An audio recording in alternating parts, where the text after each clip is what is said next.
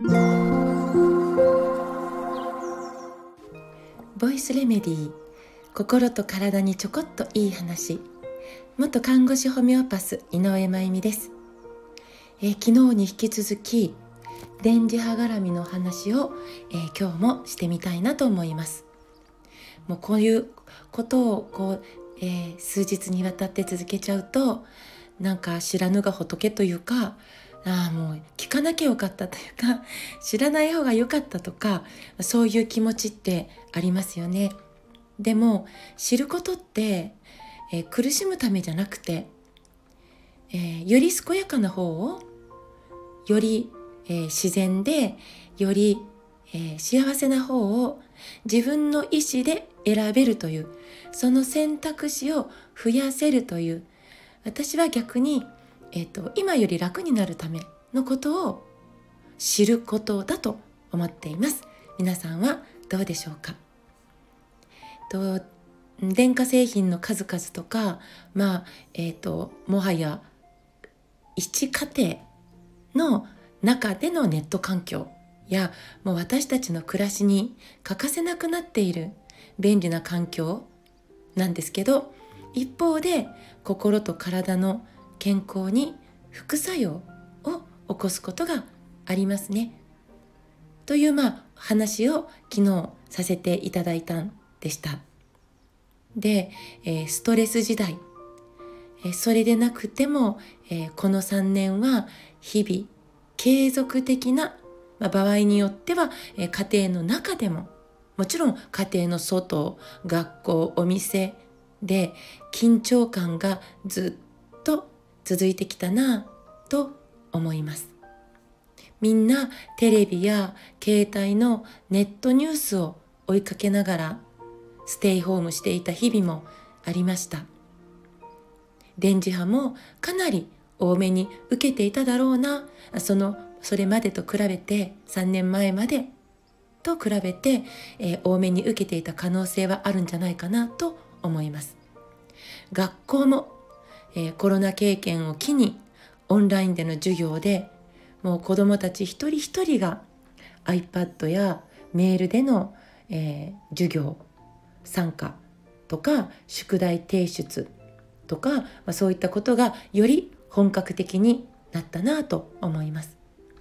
世界一厳しい電磁波の規制をしている国はスウェーデンです。この、えー、スウェーデンから日本に来た科学者が日本の住宅地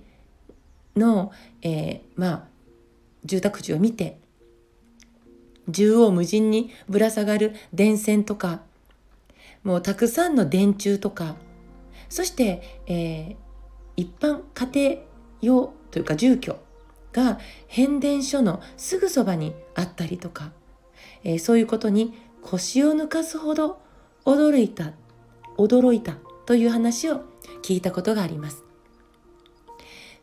ということもあってそんなまあ日本の電磁波に対する仕組みを規制というかそんなものもしっかりと作っていくことが大切であるのと同時にこの社会をできるだけ軽やかに生き抜くために体の修復をする睡眠の大切さこの睡眠の質を上げていくことにもっともっと貪欲になりたいなと思うわけです。で、えーと、寝室ってできれば寝寝るためだけのお部屋にできたら最高ですね。えー、あの事情によって難しい場合ももちろんあるんですけどもう寝室のドア開けたらもうそこは寝るためだけのお部屋脳が寝室を見た映像として受け取っただけで、あ、寝るんだね。こう睡眠モードに切り替えて、ボディに睡眠に向けた指令を出せるように。まあでも、えー、多くの寝室にはテレビがあって、明るい明かりがついていて、パソコンが置いてあって、ゲームもあって、あれこれ、あれこれが、な雑誌や本や、ね、あれこれが。あちこちに置いてあったりすると脳はやっぱり混乱するんですよね。あれ？この部屋は何をする場所かな？って。で私たちの一日の3分の1の時間を動かずに過ごす場所ですから。ある意味動けないのでね。無防備ですね寝ている間。だからこそできるだけ寝室そのものにストレスのない環境を準備したいなと思います。スマホ昨日お話ししたコードレス電話の親機もちろん呼気コンセントにつながったままの家電。これらは寝室の中にない方がいい。そしてお隣の部屋の電化製品と、えー、寝室のベッドが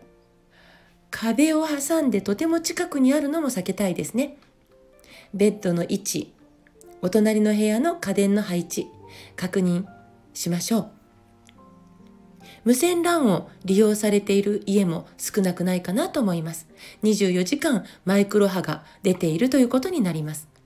可能な限りルーターは寝室から遠ざけましょう。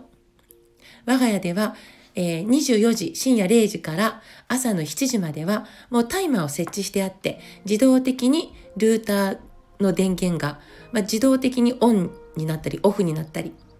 この24時から7時まで朝の7時までは勝手にオフになるようになってます。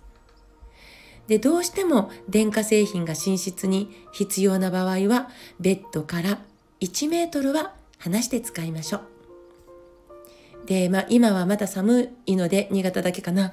えー、便利な電気毛布や電気安価も寝るまでの保温だけの目的にしてお布団に入るときはコンセントを抜いてあとは湯たんぽ使いましょうか。ベッドはできるだけ無垢の木で作られたものがいいかなと思います。でもフレームがね、金属、メインで使われているベッドは、そのベッドそのものが電磁波を集めて、ね、エレクトロスモッグ、電磁波汚染ですかね、えー、それをわざわざ、まあ、えー、集めて作って、えー、その中で眠るっていう、そんな、えベッドになってしまっている可能性もあります。その場合は、ベッド用のアースというのも、えー、市販されているので、ネットで探してみてくださいね。なんか体が重い、寝起きが悪い、皮膚がかゆい、めまいがする、頭が痛い、風邪ばっかりひいてしまう、しかも治りにくい、イライラする、落ち込みやすい、疲れやすい、病院に行っても原因不明となっている、そんな症状が、まず寝室を改善することで、睡眠の質が改善することで、